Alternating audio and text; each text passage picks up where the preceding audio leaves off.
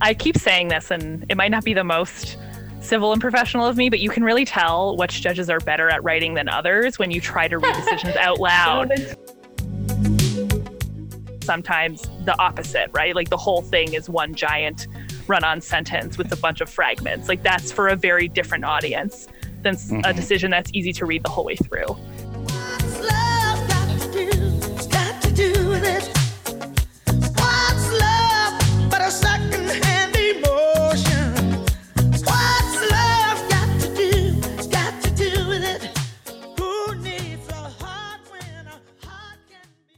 Welcome to What's Law Got to Do with It, a light-hearted look at life in law school. I'm Professor Richard Haigh. And I'm a 3L law student Felicity Redan. Felicity. Richard. How are things today? Things are not so bad. Not so bad. That's all? That's all you have to that's say? I, okay. Well, I mean, our listeners won't know this because this will come out in a while, but we're in the like mid of the semester right now. So I said not so bad, but what I meant is I spent my whole morning writing summaries, so pretty bad. Oh, yes. You ignored me, by the way, because I sent you something and I hadn't heard. So I thought, oh, oh Felicity actually must be busy. Must be busy. So today's question for you, Felicity, I'll give you a softball one because it is midterm time or actually prepping for final time. What's your favorite ice cream? A strawberry. Oh, that was too quick. You didn't even have to think. That was easy. No. Okay, good. I was ready. That's your question. That's your answer. All right, so on to what's more important, which is our guest. We have two guests today. Unusually, we don't normally have two guests. So hopefully this will work because it's all being done by Zoom. But I'd be I'm very happy to uh, pass it over to our guests to tell us a little bit about themselves. Zach, why don't you start off? Well, I'm Zach Battiston. I'm a graduate of Windsor Law. I'm actually still in Windsor doing my articling down here. Um, that's really all there is about me before we get into the podcast. But I like the law, it turns out. Who would have thought? yeah, we, well, and we'll get into that, I'm sure. Uh, and Carly. Yes, uh, I'm Carly. I also went to Windsor. Me and Zach are in the same year, and also coincidentally, we are friends. Uh, I was supposed to do my articles in Toronto, but we are permanent work from home for now. So I too am still in Windsor. Me and Zach live probably about a mile apart. So we haven't actually seen each other, I don't think, in person since COVID started, or it's been a very long time, but we talk to each other all the time. So yeah, I live in Windsor with my husband, and that's about it. Great. So that is good. And uh, before we get into why we have two guests, both from Windsor, we have to ask the usual second question. I'm going to reverse the order. So, Carly, what is one of your favorite law related TV, movie, podcasts, what have you? Yeah, so I'm uh, an older law student. I like to say I had my interim years before I went to law school. So I'm an 80s child, which is very weird because now almost all children in law school are 90s and or about to be 2000s children. So as a child of the late 80s, I love Law and Order more than is feasibly possible, and I personally prefer the Lenny Briscoe years. So seasons like 4 through 8 I think he's on. So I love him to pieces. Uh, Jerry Orbach was also Lumiere in Beauty and the Beast, which is a fun fact I like to tell everybody. But yeah, Law and Order had a very large impression on my life, which comes up constantly with our stuff because I'm constantly disappointed at how TV continually lied to me when I, when I was growing up. But that's my favorite. That was great. Great answer. Very thorough. I love it when people have really, really specific answers. Like, yeah, I know. Episode 37 up. uh, Zach, what about you? Um, okay, so I'm going to give a quick shout out to my favorite legal podcast, The Docket by Michael Spratt and Emilie Taman. If anyone hasn't had a chance to listen to it and you want to stay up with criminal law and politics, it's great. But equally as important is my favorite movie, and it has to be A Few Good Men, because I think it's one of the first movies that's law related that my mom let me watch with her. Because my mom's a court clerk, so she tried to steer me out of law for a very long time. As you can tell, it worked out, hence why I'm here. But um, I can't handle the truth, and I love the acting in that movie. Those were both. You have to say it in a, in the the way though. I don't want to like shout through the mic. That's the Oh, only okay. thing though. Like I I can't be Jack Nicholson as much as I'd love to. I don't have like that tough gravelly demeanor that he has as a uh, U.S. Marine colonel. I could try, but oof. No, you have a very smooth radio voice. So stick with that. I think that'll work. That'll work for you. Felicity, I'm going to hand it over to you to ask Yeah. how you how, how this all came about and what it is they do. These two Wow. strange guests of ours. How? Well, it's rude of you to call our guests strange. I, well, you know, I strange that we had two. Um, That's all. That's the only strange part. we could do some revisionist history here and say that the reason we thought that this was a good idea was because Adam was so bad at doing his readings. Um, and Adam, like all other law school law students, just don't have time for it. Um, and we have found, dear listeners, this fun little thing for you so that you just don't ever have to do your law school readings ever again. Um, so, Zach and Carly, do you want to tell us a little bit about uh, your project? Sure. Uh, yeah, sure. Um, so the basic gist is that we provide full audio recordings of legal decisions. For now, we're just doing decisions, but we are branching into other um, public legal education content as well. That's sort of an ongoing process. But for now, we do full recordings, like top to bottom, of legal decisions so that if you need, if you're on the go, if you're a student who commutes, which in COVID times isn't that apt. But uh, if you are someone who commutes or you need to do the dishes, but you still need to read, you can just listen to the case instead.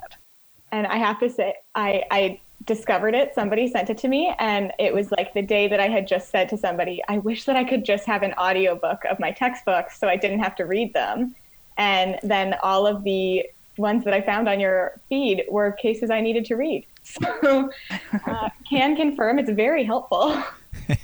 That It's good. We, I mean, we want to be helpful. That's Mhm. that where our yeah, wh- overarching goal. what was the origin or impetus for this? Was it something Oh. like that, or was it more that for the general public you wanted to have these cases It's, of our origin story is it's great because as two law students from Windsor, Carly and I probably spend I'd say 75% of our time on Twitter, on law Twitter because we love to interact with the profession out there.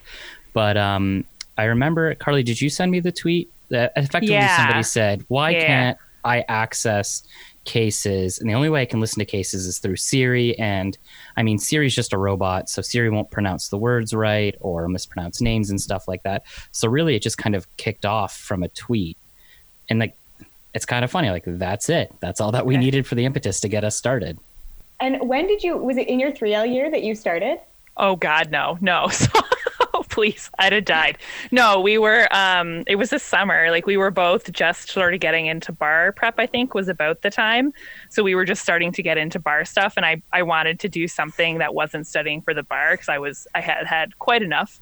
Uh, and so I saw that and I was like, oh, this would be a good idea. And Zach's like, yeah, that really would be a good idea. And it sort of just went from there.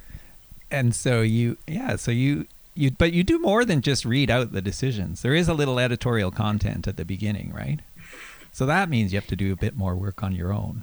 That's true. Yeah, we do like to editorialize because Yeah. I don't know. I think if if you just read cases, then that really doesn't separate Carly and I from Siri, other than our smooth, smooth radio voices. but I think the little bit of editorializing, at least for me, kind of gives the cases a little bit of life because you know we just went through the law school process, so we're just kind of bouncing our general thoughts off each other as you would before or after class, kind of thing. Is how I always see it. Yeah, and it's definitely more work if a case is suggested that neither of us has read, right? Because lots of them, we both read them. We were in a lot of the same classes. We remember learning this stuff. It doesn't take that much prep when it's something we're super familiar with. The problem is, is when we get something that's suggested and we'd never, never heard of it, never read it. So now it's, and especially sometimes we'll record the intro before we've recorded it.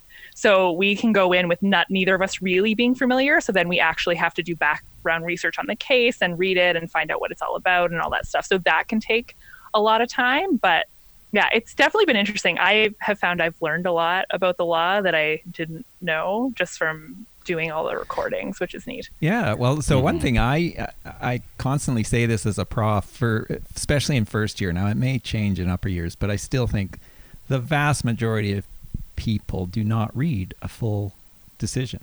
You don't, right? Mm-hmm. And so but you are reading out the entire decision. So uh, automatically you learn something about nuance and and just the the way a court works. I think, differently when you when you become more familiar with the full text of a decision. Don't you think? Yeah, and even the way the decisions flow. I keep saying this, and it might not be the most civil and professional of me, but you can really tell which judges are better at writing than others when you try to read decisions out loud. no, it's Yeah, because yeah. sometimes you're trying to read something and it is impossible to read out loud. Like it takes five, six, seven takes to even get the sentence because the syntax is so unclear. And it's like, this isn't a very well written decision. And it's, you know, if something's easy to read out loud, it's a much more accessible decision. And you can tell certain judges are really trying to use accessible language. And that's not something I don't think you would ever get from reading like an excerpt. It's something you get when you sort of see the whole flow Right, and right. how efforts were made to make it understandable for regular everyday people. And then sometimes the opposite, right? Like the whole thing is one giant run on sentence with a bunch of fragments. Like that's for a very different audience than s a mm-hmm. decision that's easy to read the whole way through. So And I've noticed that you've got some older cases in your repertoire there. I wonder if you've noticed the difference as well, like in the more recent years of the court, that they're more accessible, or is that something- Absolutely. Yeah. That's a big thing. I've also noticed that um, sometimes some of the more lower court decisions from the Ontario Court of Justice or the Ontario Superior Court of Justice, I find that the judges, or at least the more recent cases that I've been reading, are a lot more accessible than especially when compared to some of the older Supreme Court of Canada decisions. Because as Carly said, the the writing in some of those older cases, when you say it, it doesn't make sense and you'll trip over your words. And I'm sure Anthony's had me read the same sentence like eight times and stumble and get frustrated where I've needed to like walk away from the recording for a couple minutes, which is Anthony's fine. my husband, by the way. Oh, Anthony's okay. the Yes, person who edits audio the whole show. Yeah, he's our audio engineer. Sorry. Yeah. well, you're- important to note. Yes. We're super thankful for him. But um yeah, back to my point. It's you you can tell I think we've seen, at least in my experience, a more of a transition towards more clear English than what we used to have. That's interesting because I, I, you know, I read qu- cases for a living, and I, I don't know if I've noticed that, but that's because I'm not doing it the same way you are. You're kind of working through them one at a time in a very systematic way, and so you'll notice those sorts of things, I guess. Yeah, yeah, and I don't think I'd noticed it when I just read them. Right? Like there's something about trying to say it out loud that really pinpricks holes in the sentence because it just doesn't make sense. Like you're reading it and you're just like, ugh, and then you have to go back and be like, that wasn't the point, and the break was supposed to be here, it wasn't supposed to be there. And I still think you get that when you're reading it. Yeah. and it's something you really do pick up. Like I, as as someone who has recorded all of Uber and Heller twice, because the first recording was bad, um, it's something you definitely pick up. And even within the same decision, like it was much easier to read the majority opinion in that decision out loud than it was reading the dissent. I found the dissent almost impossible to read out loud. It took forever, just because the sentences are longer. And so, like when you're reading it like not saying it out loud that you wouldn't even notice. You just kind of keep going. But when you're trying to say it out loud and the sentences are that long, Right. it's not meant to be said out And loud, right? So it's much harder. Yeah. You run out of air. Yeah, I Yes, was about to you say where run do you out of air. Where do you breathe? Where's the yeah? Where's the that's that's how how, how are the cases chosen? Is it a democratic uh, poll or your own Legal two? sweater? Really what we like. yeah, we pretty much record whatever we want based on our own interests. But if anybody wants to get anything recorded, all they have to do is ask us, and we will, you know, we'll try to make it happen. Obviously, some cases are much easier to get recorded than others. Like if you want us to record like a 400 paragraph constitutional law case, that's going to take quite some time. But we definitely make an effort, whatever people who listen want to hear, we make an effort to get it. But in terms of what I, I just go on old syllabi. I go in through the stuff I read in law school and see what I find interesting and what really stuck out to me when I was a student. That's how I'm really picking it. And I think Zach is like the same or just asking counsel at work and stuff. Yep. A lot of mine are work based. Um, like I read Antic solely for the reason of I work for an agent of PPSC. And so we do bail hearings, and I may do bail hearings as the, an articling student there. So I need to know Antic inside and out. So I thought, what better excuse to read Antic than I have to do it for work anyways? Yeah, well, that's a perfectly good reason, I would think. Yeah. Steady. Can I ask? I don't know if this is uh, looking too much behind the curtain, um, but can I ask how long it takes to record? I mean, obviously it's going to depend on the decision, but like, what is the process of that? Zach, you mentioned Oh, man. you like step away and stuff. forever. Um, so it depends. so you have to remember it very, very much depends on who is writing the decision. And this, I just recorded. We're uploading it this weekend. That's what my husband's doing right now. Fraser in Canada, like the recent Section Mhm. 15 decision. Hey, Richard, I don't have to read it. Yeah. Yeah. so I the the majority is up. We're just working on the other two. But the problem is, is I had forgotten that you know, Justice Abella writes very short paragraphs. Justice Cote writes very, very long ones. So I looked at it. I'm like, oh, you know, Justice Cote's opinion's only 30 paragraphs. I can get that done in 20 minutes, no problem. Half an hour tops. No, it took like an hour and a half because they're so long. And so it's like it depends on the judge. It depends on the case. Just for a good example is Uber and Heller. So that was six and a half hours of a raw record that got edited down to three parts that were, I think, each an hour, give or take, like an hour and a half or so. So hmm. yeah, it's a lot. And sometimes you have to it just takes like four, five, six, seven takes at a sentence because sometimes your brain just doesn't like it. And that's usually when I'll take a break and I'll just be like, Yeah. okay, I'm leaving this for today and I'll save it and whatever. And then I'll come back to it another day. Me and Zach usually record. I mean, I record in the exact same place every time. So it's easy to double the sound. Like it sounds the same.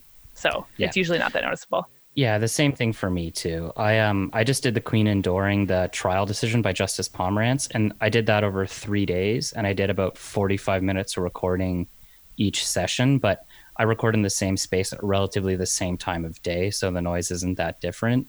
Yeah. And the other thing I noticed is like I'm stretching out my recording more now because now that I'm at work and I'm in court, I talk a lot more, and I don't want to just strain my voice beyond what I can handle because I can't be a very good um, agent for the federal crown if I can't talk.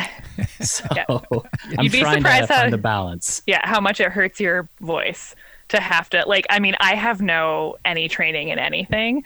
So it's like i didn't know how to breathe when you're talking that much like consistently trying to hit an even tone.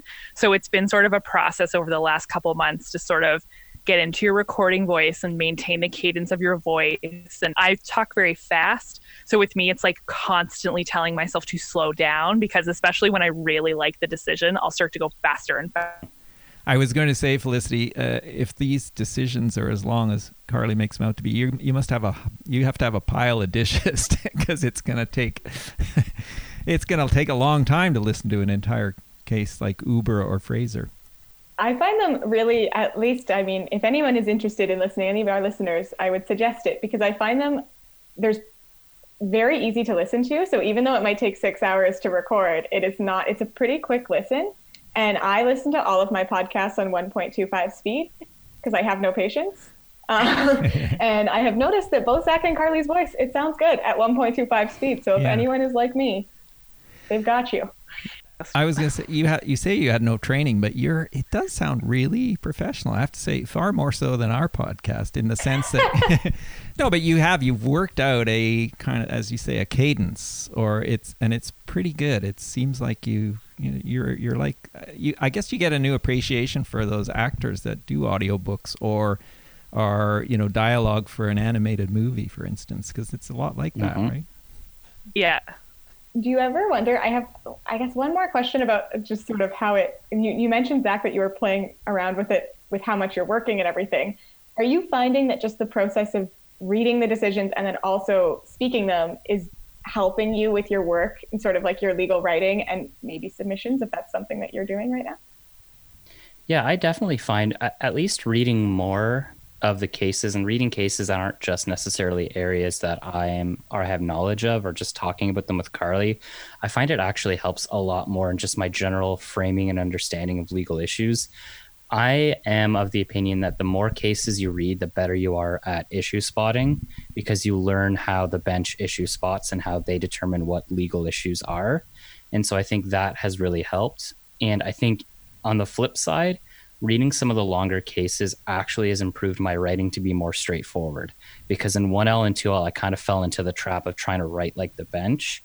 And I don't think that's necessarily the best way to write going into practice, especially when I find that language hard to read. So how how is why should I reproduce language like that? Why shouldn't I work to improve my writing to be more accessible in more plain English? Because when eventually one day I get to see my name on CanLII for a case that I was uh, the federal crown for, I hope one day I can I can dream.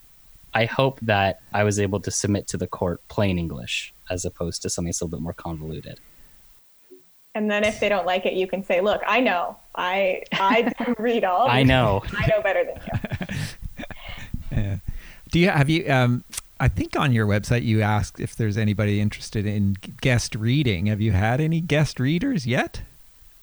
Oh yeah. Okay, We've had I- tons. I, yeah. I haven't lot listened to all of them, obviously. Yes. Uh, we did a week there where we had a lot of them. Like I think we did five or six in a row. We've had a couple people read more than once. And it's, I don't think people quite realize how long it takes to do this. So people will volunteer thinking that it'll be some, you know, a very easy thing they can sort of just do on a Sunday morning. And they don't quite realize one, it takes a, it can take a long time, and two, it's very frustrating to listen to yourself mess up the same sentence like over and over and over and over again. So especially for law students who tend to be like perfectionist people, it, you have to sort of get over it to be able to do it. And so that's been the biggest barrier. It's like once people sort of realize that this is how it works, we tend to get the recordings, but we've got yeah, I'd say we have probably 25 people who are working on recordings now that they just it takes a long time and they're trying to work on getting them done. Anybody from Osgoode that you know? We should get it. We need to get some Osgoode Yes. students to help you. Please out. do. Yeah, please do. We love if it readers. helps, I told every student law society of every school in this entire province about the project in September. So they all know if the information wasn't relayed to you, they all know about it. They all ought to have relayed it. They all ought to have relayed this information. Well, this will just be another source of relay Perfect. relating as well. Perfect. We're doing the we're doing the work for the people. Yeah. We can do a, a crossover episode of sorts. Yes. Of Oh yeah. Got to do with it uh, reading, if you like.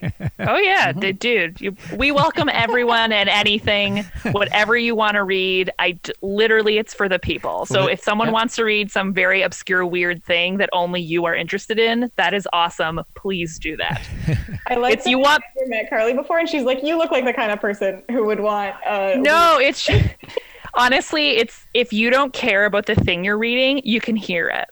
Like Mhm. it sounds bad. Right. So like you need to actually Oh. care about the decision or it's going to sound very boring and it's going to be a bad recording. Like you have to like it or at least be very interested and then it comes out in your voice. We I got told who yes, it was 2 weeks ago Zach on our call. I got told I had a very animated voice. And it's like I have it one I I'm like this all the time, but two I'm animated about the stuff I read because I pick things I like, right? So it's easy to sound excited when you are excited.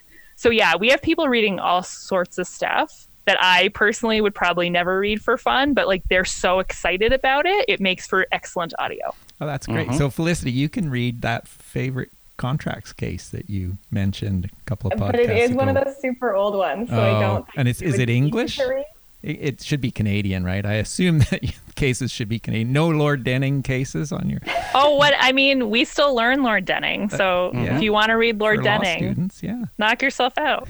Yeah, go for it. We'll, Yeah. we'll We'll basically my- read or have anything. Yeah.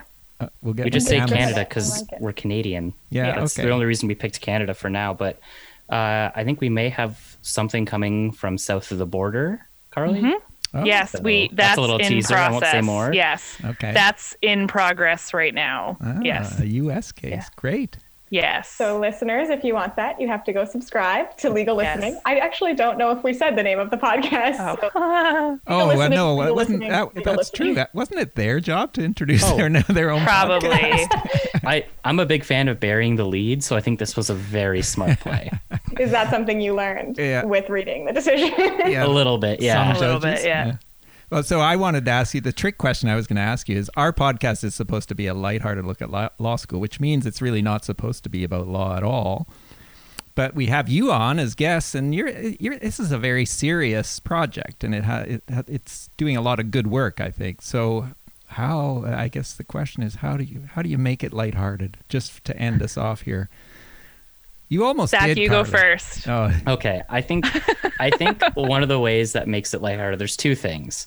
So the first thing is, um, I have always treated the law as very serious, but I don't take myself too seriously. So when it comes to recording, and uh, Carly can attest to this, I will stumble through a word, and like my voice will twist a little bit, and I'll put on a little accent, and I'll go on a little tirade of pretending to be Sean Connery, like I can't read this sentence, as Sean Connery, and I get that's that's how I get my frustration out, right? In a lighthearted comedic way. Because sure, I could get upset and frustrated and mad, but if I make it funny, I can kind of walk it off, do it again, and then Anthony or Carly gets to hear me do something ridiculous. And the uh, the second part is, it's nice that um, Carly and I are partners on this because we can both talk to each other, and we're both so excited to talk about it. When we have guests, when we have new case ideas, I think those two things make it fun for us, as opposed to it being more of a a very serious, hard working endeavor. We kind of keep a positive sheen on it. great answer. Carly, you don't even need to add anything, do you? Oh no, it's so yeah. I'm Zach knows this because Zach knows me. I'm a very unserious yet serious person. So I tend to first of all, I'm only gonna do things I want to do. So that's it's like I think it was a privilege of coming to law school as a much older student, is like I'm not gonna do something I don't want to do because I I am Danny Glover in Lethal Weapon and I am simply too old for that and I'm not going to but things I like, I tend to put a lot of animation and passion in them. Plus, I'm like this like all the time in every interaction, work or otherwise. So I try to take that to the podcast. And, you know, we've recorded some really, really heavy stuff. And this week we released um, in Alberta, which is an extremely heavy, upsetting decision. But I'm at the point where it's like, you can approach things in a way first of all i think it's important for people to hear some of this stuff just generally. And two you try to create an environment where you can listen to things that are difficult or heavy or upsetting but in a framing where you can put it where it belongs and still move through move through the law in a way that keeps you passionate and lighthearted about the law because burnout is very real and very serious and plagues the law like nothing else and so if you can't approach things in a way where, as Zach said, you're not taking yourself too seriously, I think you're going to have problems. So we try to keep it as lighthearted as we can while still sort of emphasizing the serious bits where it needs to be serious. Uh, what, what else can we say, Felicity? That was a, those were both fantastic answers. I, I think you know. Again, I, I I'm not going to speak for you, Felicity, but I also have the same kind of view on life. I I think you have to you have to have a little bit of lightheartedness and and levity in your life, or you will burn out. And so that's kind of what this podcast does for me. Hopefully for you, Felicity, too. I don't know. Yeah. Well, except when you give me hard questions on the spot, but Oh. for the most part, yes. so I think that was a great note to end on. yeah, thank you so much, two of you. Uh, so th- that that podcast is called again, Zach, We are legal listening. and I'll post the uh, the site on our notes. And uh, thank you so much, both of you, for for uh, being here today. Thanks for having us. Yeah, thanks for having us. Thank